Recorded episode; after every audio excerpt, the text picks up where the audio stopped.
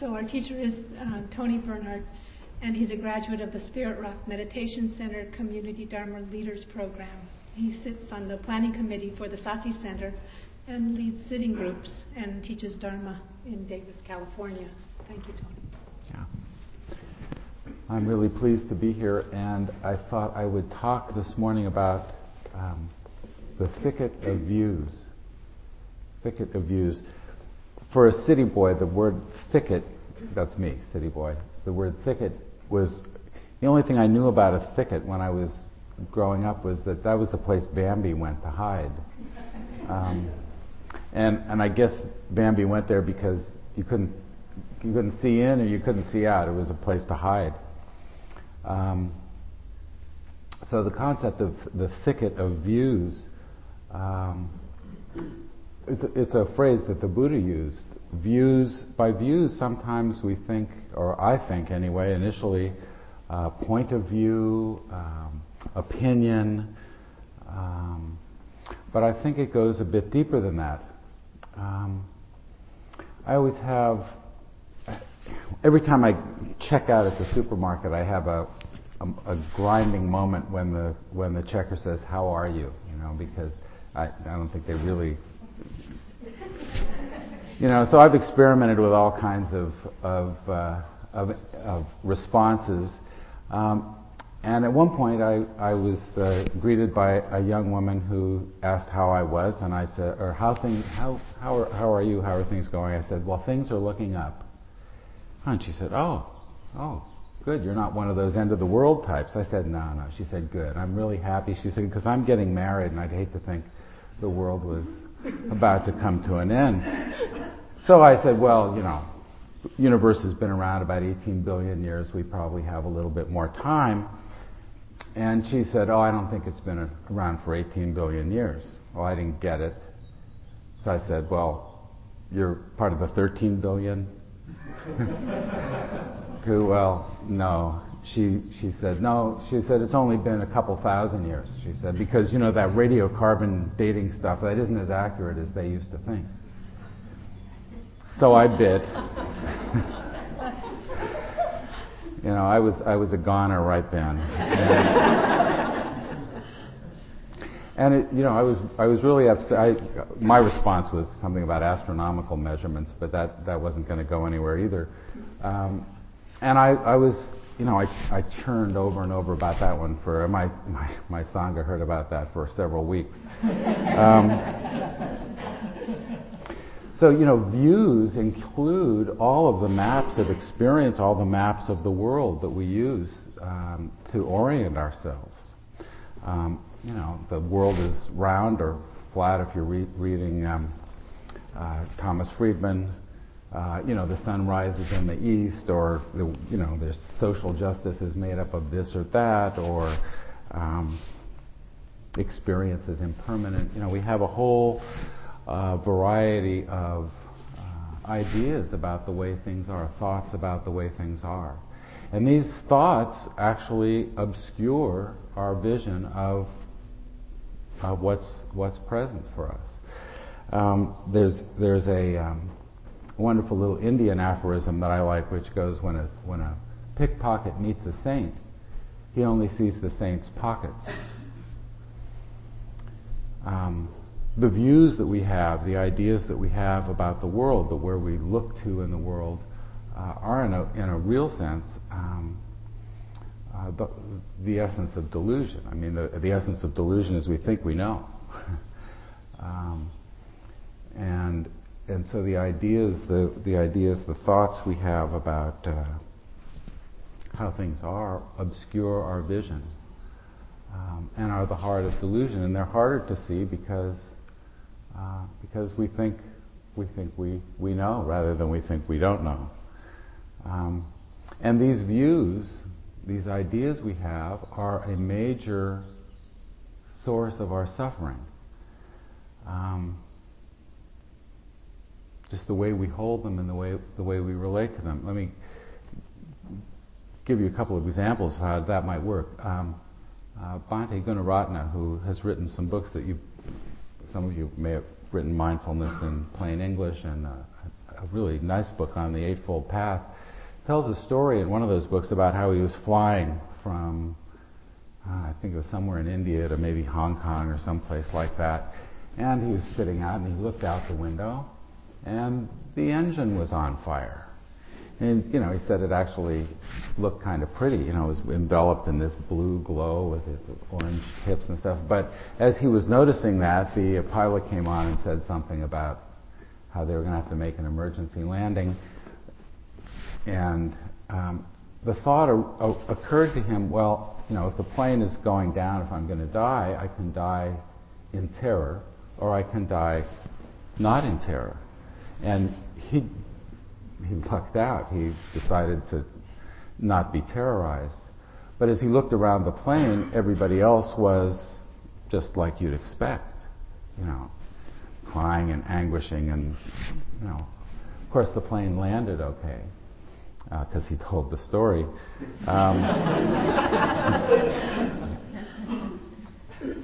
but all of the all of the suffering of the people on board the plane was just the result of the thoughts that were in their head about what was going on. Um, you know, if you have an idea that you should be on time for appointments, and you're driving along and you're on your way to an appointment, and all of a sudden the traffic starts thickening up, you know, you start getting uptight, and then course, when it starts really thickening up and you come to a halt, we've all been there. Um, you know, road rage comes from that. Um, you know, that kind of suffering just from the, the idea that we have about, about being on time, uh, about the way we ought to be. Another example, you know, we live, look at, look at where we are living, just in terms of our, our physical surroundings, in terms of the history of human life. I mean, this is, these are the heaven realms. This is as comfortable as, it, as we can get. And yet, you know, if those of us who have NPR on the, uh, uh, the car radio or almost anything, you know, we've got the sound, we're living in the heaven realms and we've got the soundtrack from hell. Um, we're, we're not in the bliss of the heaven realms. Um, and it's from the, the, uh, the perspective, the ideas we have about what's going on, the judgments that we live with, that we relate to. Um,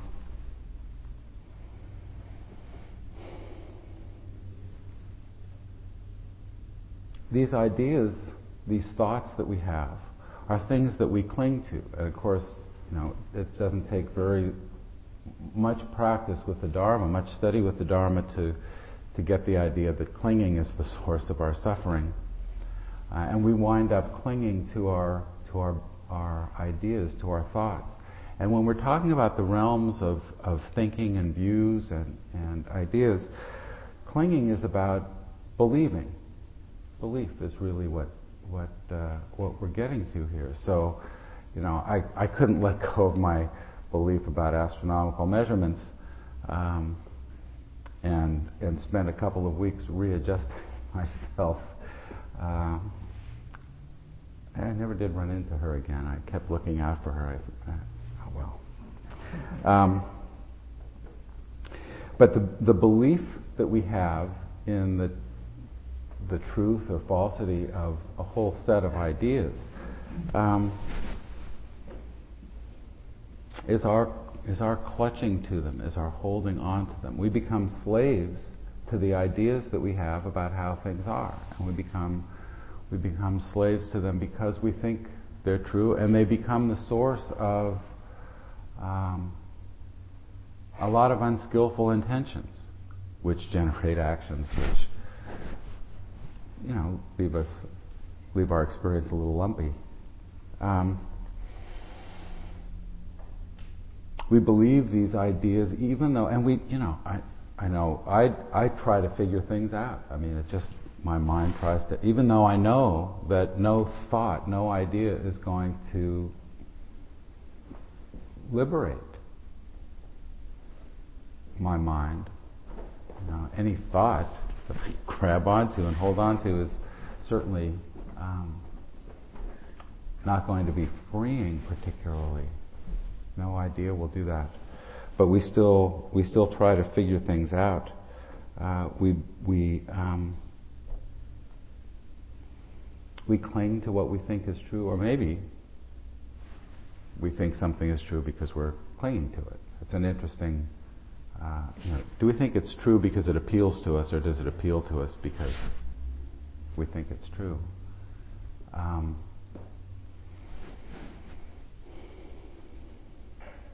the biggest view, of course, in the Buddha's in the in the Buddha's discussion, the Buddhist uh, the Buddha says the biggest view that, that traps us is the idea of self, the idea of ourself. It's a thought, um, and when we cling to it, then we separate ourself from everything that is not ourself, and it causes uh, it causes us it causes us suffering. Um, you know, that when we think something is true, we usually have standards for judging whether something is true or not. Um, and of course, those standards we cling to as well. Um, so, so all of these things, uh, you know, in a, in a way, it reminds me of, um, you know, that last scene in the Titanic where everybody's trying to hold on to something that might float. Um, even though they're all, you know, none of it's gonna gonna float forever. Um, but we do we do clutch to our ideas and cling to our ideas and assert ourselves on the basis of, of the thinking. Um, there are four kinds of clinging, the Buddha said clinging to sensual pleasures, clinging to rites and rituals, clinging to uh, notions of the self, and clinging to views. So it's one of the forms of clinging. Um, and the belief that we have uh, causes us causes our suffering. So how do we do? How do we handle? How do we relate to all these thoughts that we've got? Christopher Titmuss, I, I always, I always enjoyed uh, his his directness. He says, um, "Everything you think is wrong." Um, which doesn't leave out much. Um, but freedom, freedom from the attachment to our views, to our thoughts, to our ideas, um, you know, freedom from that is is uh, uh, is peace. It's the place of peace. Um, so we're talking a little bit about right view and what right view means. Sometimes the concept to use the word right as a you know suggests there's there's a right view and there's a wrong view, and we'll hold on to the right view um, as opposed to the wrong view because that's the right. I mean that's we'll cling to the right view. Um, but actually, the word is the Pali word is better translated uh, maybe in, in, in a different way. Um, because I think it has to do not so much with uh, right versus wrong, but the way in which we hold the thoughts and ideas that we have. Um, you know, if we're trying to figure things out, the Buddha was pretty clear that the, the Dharma is not accessible through just through reasoning. So if we're struggling with our with our thoughts uh, and trying to figure things out in the realm of our thinking, uh, it's not going to help us. Um, and yet the tools, the thinking, the thoughts that we have are not useless. I sort of think of them as power tools. You know, they're very useful, they're very powerful, but they don't have safety guards on them, and they can they can be uh, um, they can be harmful if we if we don't use them uh, with some some mindfulness and attention. The key, I think, is is the notion that that views, ideas, um, in addition to pointing to our experience and allowing us to map our experience and communicate about about it, uh, they are also um, experience themselves. they're also uh, objects of experience themselves. There's, I, I, recall a phrase about Zen being a, a finger pointing at the moon, um, but you're lost if you mistake the finger for the moon. So our ideas are pointing at our experience, but if we mistake the view for the for the thing it's pointing to, of course we're we're going to get we're going to get trapped because views as things are also impermanent. They're incapable of providing any any uh, sustained satisfaction, and they don't exist independently. There's no independent uh, existence to them. We do we do have in our in our cultural tradition this notion of the Platonic form, so that we think every time we have a notion of a of an equilateral triangle, it's the same equilateral triangle. Right? It's you know, we miss the fact that we're creating it each time. We think we're going back to the same thing. So we think that these ideas are independent of ourselves and independent of of, um, of our actions.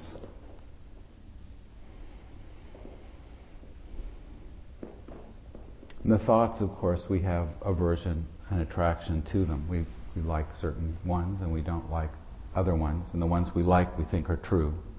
And the ones we don't like we think are misguided. Uh, and of course, that goes for the people who hold them. um,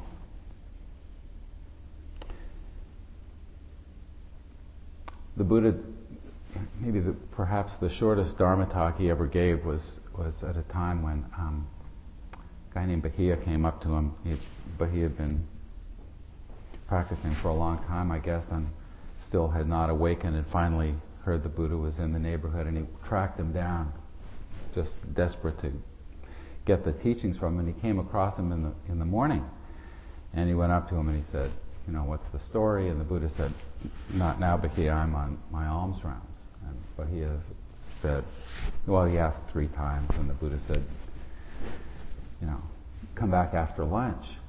And Bahia said, you know, he'd studied, he'd practiced, he'd paid attention. He said, well, you know, things are impermanent. There may not be any after lunch. So, so the Buddha, the Buddha said, okay. So the, the, the talk that he gave was pretty, pretty brief. He said, you know, in the seeing, only the seeing. In the hearing, only the hearing in the touching, the feeling, only the feeling, and smelling and tasting, and in the in the cognizing, in the thinking, only the thinking. So the issue isn't whether a thought is true or false. It's just a thought. And if there is an issue that has to do with the quality of a view or a thought, it's how we hold it in our mind. What's the, what's the effect when we, when we hold this thought? Does it cause suffering? Does it cause uh, tension and pain? Or does it cause, does it lead to liberation? Does it lead to freedom? So true and false isn't the standard. But although that's the, that's the one that we, the one that we use most commonly. Um, so the idea, I guess, is to is to hold the thoughts that we have, our views, to hold them provisionally, maybe in an open hand. You know, um, always with the with the uh, with the potential to trade them for I don't know. Uh, Zen Master uh, Sahn used to used to urge his students to cultivate don't know mind, which I understand to be the mind that doesn't cling to a thought about the way things are, that doesn't grasp, that doesn't hold, that doesn't believe. Because that belief is what is what gets us. Um,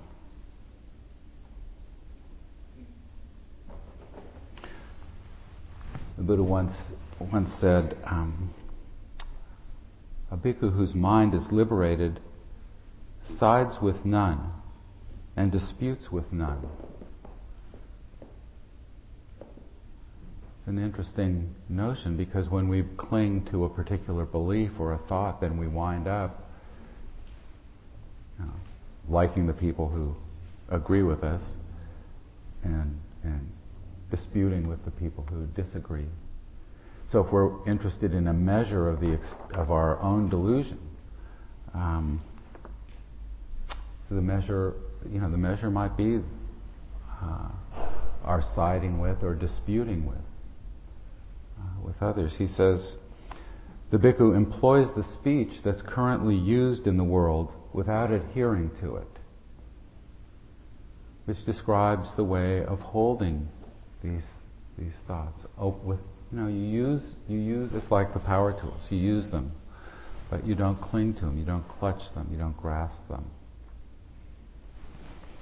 Um, renunciation is not usually thought of as a practice that applies to our thoughts, to our ideas about the world, to our views, to the views about um, who we are. We like our views. They make us comfortable. You know, we use them, we clothe ourselves in them. Who are we? Well, I'm a, you know, I'm a, I'm a therapist. I'm a athlete. I'm a politician. I'm a whatever you think you are. You know, we like them. They, they give us they give us comfort. Um,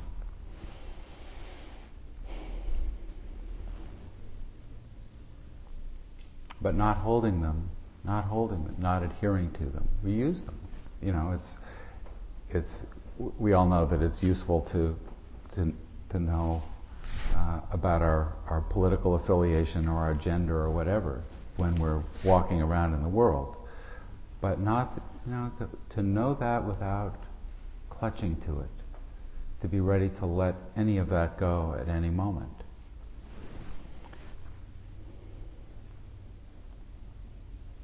So, right view, there is no right view as opposed to wrong view, a, any more than there's a right answer to a koan. There's just, there's the experience we have, and it includes the thoughts that we have. It includes the thoughts that arise and, and that pass as well. So the thicket of views is the, the cluster of thinking through which we cannot see. And of course, as, as I said at the beginning, it's we don't see because we think we're seeing. It's really, really tricky. So perhaps I will, you know, it's a pretty, it's a pretty um, far-ranging. It applies to any thought that arises, any idea. So perhaps what I'll do is to is to pause and um, see what kind of views appear in regard to views.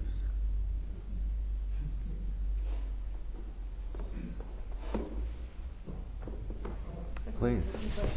Yeah, please.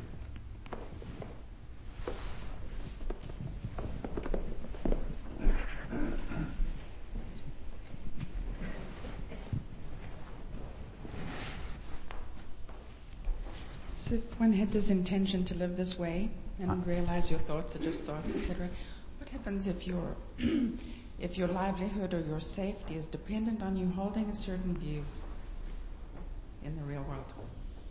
Can you give me an example? Sure. Um, someone in a dispute that they need to take a side for themselves and position themselves in, in their own best interest to come out okay.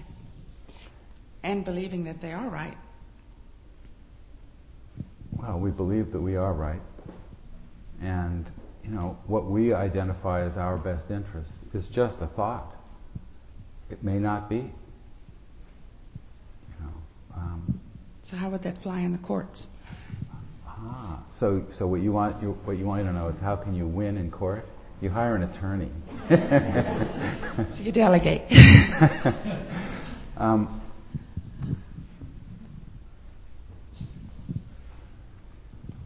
the kind of actions that we take in the world, you know, are and the kind of ideas that we have in reaction to the world are often almost frequently, in my experience, uh, generated from aversion. And so when you act out of aversion, out of dispute, well, um, you know, we're generating more crankiness out there in one form or another. Uh, you may wind up winning your court battle. And I know people who have won and feel crummy. You know, it doesn't relieve the suffering that comes with uh, clinging to to uh, uh, one thought or another. Um, it doesn't relieve the suffering. So winning in court or winning in, in, in an election or winning in an argument uh, doesn't necessarily produce peace. So if one's if you if the thought you have is that your interest is in winning, then you might very well win. And if your thought is in ending suffering, you'll have to see. You know, the kind of action that won't that won't necessarily increase suffering is, is action that's generated from compassion and kindness, and not necessarily from from uh, a struggle and a fight. Is that Somewhat. I still see the person who lives this way coming out on the short end then because you would be have compassion for the other and so on. Um, well? It's a tricky thing for a person who cares. We we are attached to all kinds of ideas about the way we ought to be and how our lives should be, you know. And I mean, there's a there's a question: Do you have to be a monk with three robes and a bowl in order to be totally liberated? What does it mean? What does this liberation mean? You know, do we have to give up our furniture? I like my furniture. I'm kind of attached to my furniture, and if I put it out on the street, I'd probably have to go buy some more. you know, so it has, you know, the, the idea is to take a look at what we think our happiness depends on, what being not on the short end of the stick depends upon, and and to just look at that, and to see what our relationship is to that idea. Um, I sort of um, want to differentiate a little bit between um, holding a view, um, such as, for instance, let's take, um, like I hold the view that a child should not be sexually molested. And um, I definitely don't want to let go of that view. Um, it seems like a, um, a very skillful view to hold that. Now I can see that the suffering that arises if if uh, sexual molestation happens to a child that I know about it, and uh, and I can see that my thinking that that shouldn't have happened can create my own suffering. Um, if I think it shouldn't have happened, but the fact that I think it uh, it's not a good thing to happen, I think it's a very healthy view, um, and that that moves my heart and compassion to action, um, and not causes suffering in myself. Uh, but there, but it still seems like it's a view. Mm-hmm. Well, there's there's certainly plenty of suffering in the world, and we can we don't, we don't have to be picky about where we look to find it.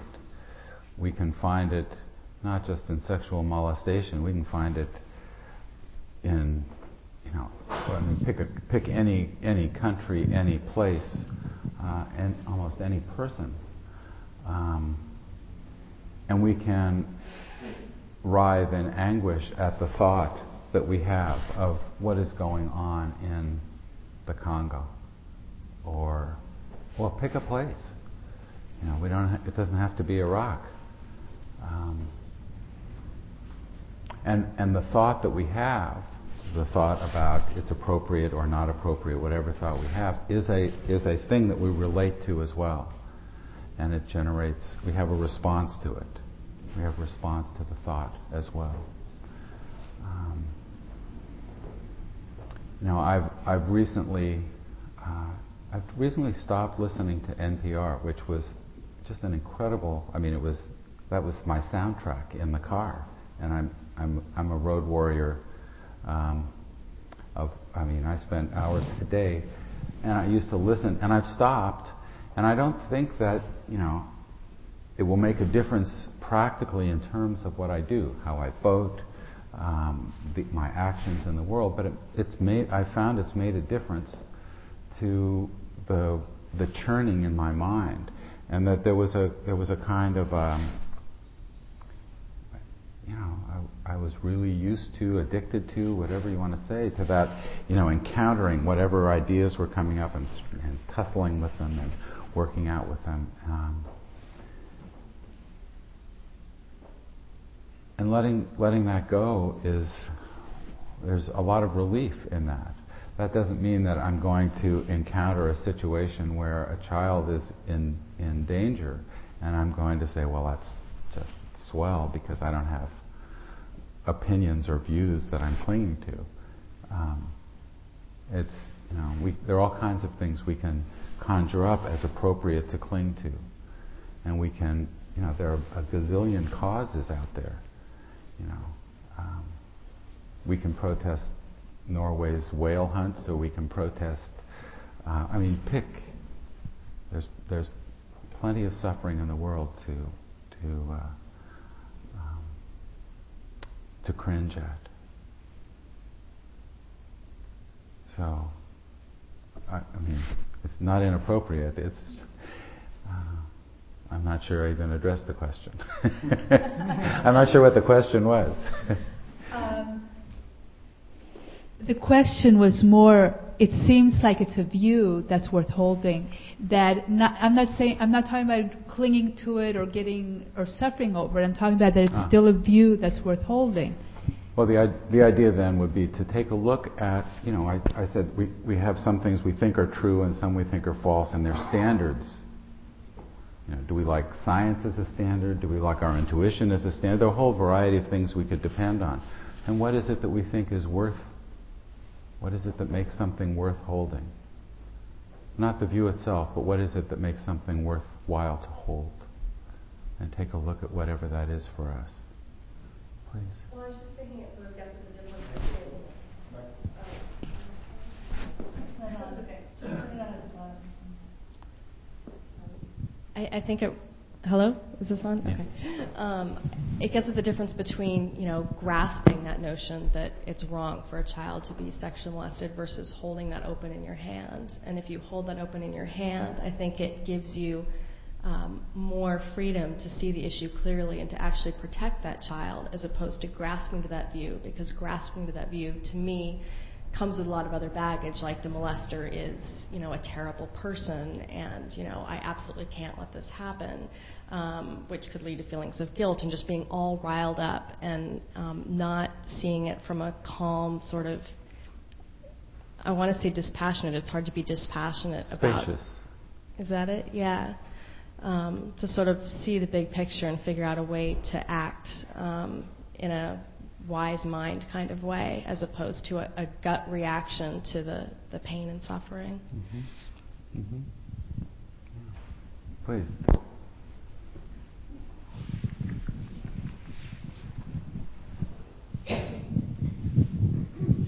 In the Heart Sutra, uh, we're told to rely on prajnaparamita, which is wisdom. How do you know whether you have wisdom or whether you have views?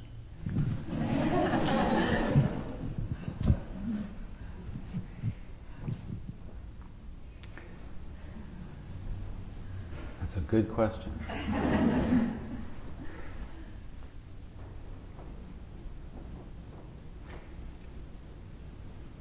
think it was um, Anatole France who said, you know, I trust those who are looking for the truth, but not those who found it.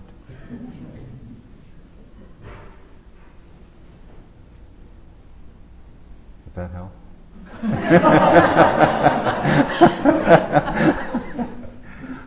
it, I'm paraphrasing, but it was something to, to that effect. If you think you've got, if you think you got it nailed down and figured out, if you if you think you know you got wisdom in the, in the uh, crosshairs there, um, probably not. Just just a guess, please.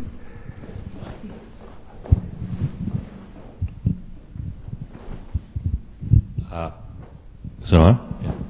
Uh, I'm an engineer, and there's an expression. There's an expression we have up all, over our desk that says, uh, "Experience comes from good judgment. Good judgment comes from bad experience."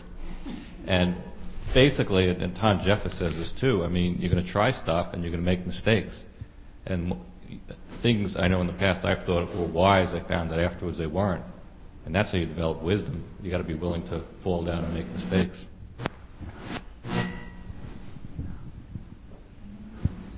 We are approaching the time at which I've been told that I have to stop. but but uh, I'm I'm happy to continue as long as, as uh, well maybe not as long as but for a while anyway. I, I have Please. I have one comment. Mhm. Um, this whole talk of yours is a view, which you are attached to. I'm, I'm, so I'm kind of caught up in. Um, you know, there, there is no way to live in this world without a view. You have to have a worldview, or you have a whole bunch that are inconsistent. I don't know, but your whole talk is a view. Well, you know, the Buddha said that his teaching, the Dharma, is a is a raft to carry you to the other side, to awakening, to liberation.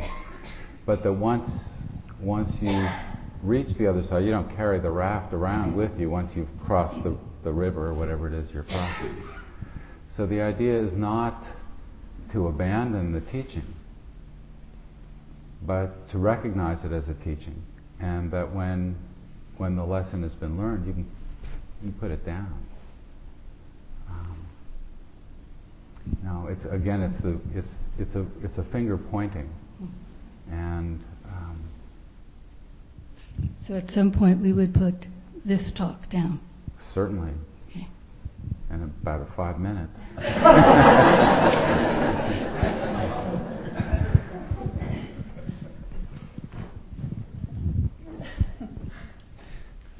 During your talk, I um, was thinking back to when I first started reading um, books on Buddhism, and uh, and how difficult it was for me to accept some of the concepts, such as uh, everything we think we know, you know, is not a fact. It's just filtered through our six senses, um, which are only approximations.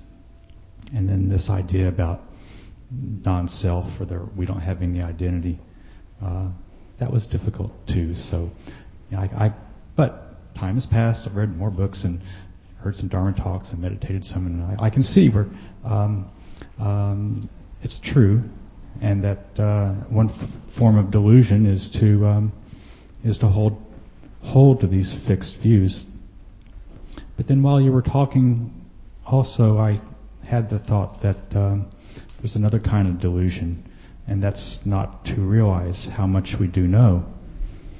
Um, because some of the other Buddhist concepts that were not so difficult, uh, like like um, the fact that we're all intimately connected with each other and with everything in the universe, and, and compassion, and um, uh, these when I, when I read some of these concepts, I I thought, oh, I've always known this. Um, I've just forgotten it and need to be reminded. So maybe there's such thing as inner knowledge, and and um, and what we need to do is is remember that. Right. it's the tricky part is when you crystallize that knowledge in a concept thought, and then it becomes a fundamentalist kind of uh, idea um, that tricks you into thinking that the idea is is is the knowledge, is the wisdom, um, whereas the wisdom isn't isn't in the idea itself. It seems like there's like a real danger in taking the idea of kind of non-dualism, which is, I think, again, it's sort of about experience, understood wisdom, rather than a rational concept and mapping into the rational domain. Um, I mean, in the Fruits of the Spiritual Life, which is one of the first uh, suttas in the Digha Nikaya, you know, the Buddha talks about, you know, all these other teachers at the time when they had these different views, and one of them was, um, well, you know, whatever you do, right, it doesn't matter, you know, if you go out you know, commit a heinous act, that's, you know, the same thing as, I don't know, going and smelling the flower. Basically made this completely on, no differentiation between um, this kind of non-dual worldview and this um, you know very relative world that we live in. And I think this is a huge danger in um, you know as these teachings have been brought over to the West. Um, I know lots of I mean, um, various other people, Ken, Ken Wilber, Trungpa Rinpoche, like have all sort of commented, you know, this is something we really need to watch out for in terms of creeping into Western Buddhism. This, uh, this you know, that this, you know, understood wisdom being mapped into this rational domain because of the things it gives rise to. Right? It can give rise to the situation of paralysis where you can't act. You're like, oh, you know, I can't make a judgment between this being wise and this being unwise. Um, and uh, yeah, I don't know. It, it seems like this is actually a very dangerous, pernicious, wrong view. Wrong view, if, if taken the wrong way. Which view? Oh, okay. The Okay. You're talking about analysis paralysis. To, to a certain extent, but also, I mean, it's it sort of really conflicts with our understanding of karma as well. And I think also just this understanding of what, what, suffering, what we mean by one suffering coming from a wrong view, right? If I think, for example, like, you know, child molestation is a bad thing, like, you know, me being sad that this is going on in the world is not suffering. You know, it's fine to experience that sadness. Like, I could, you know, just sit here in sort of, you know, a state of bliss and like, ah, that's wonderful, everything is wonderful. And yeah, at a certain level it's true, but at a level, another level, right, that isn't true. And this is, I think, the heart of the teaching. You know, it is and it isn't, but you kind of pick where you want to work from depending on where you're at.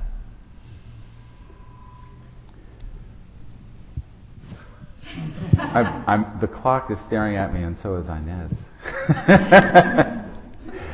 um, please. What this brings to mind for me is um, when we run into trouble, it's when we're trying to figure it out, when we're trying to attach meaning to the idea. And it's almost like there's it's an awareness of when you're being conscious and when you're not being conscious. And um, there's, I think, a story in Jack Kornfield's book, I think is where it is, about um, these people were on this retreat. And one of the teachers was sitting at a table during mealtime and he was reading and eating. Mm. So the students started ragging on him, you know, you're reading and you're eating. Shouldn't you just be reading or just be eating? And the teacher said, Well, when you eat and read, eat and read. and I'm thinking that as long as we're conscious of the idea and that the idea is an idea and that we've attached meaning to the idea, that that's really the purpose.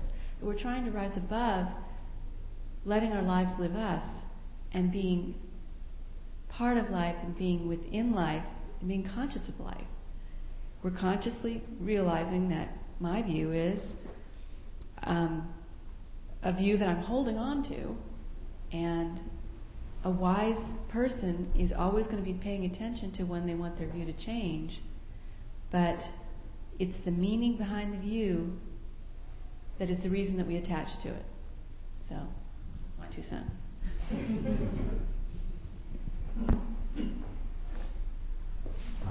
Thank you all for your attention.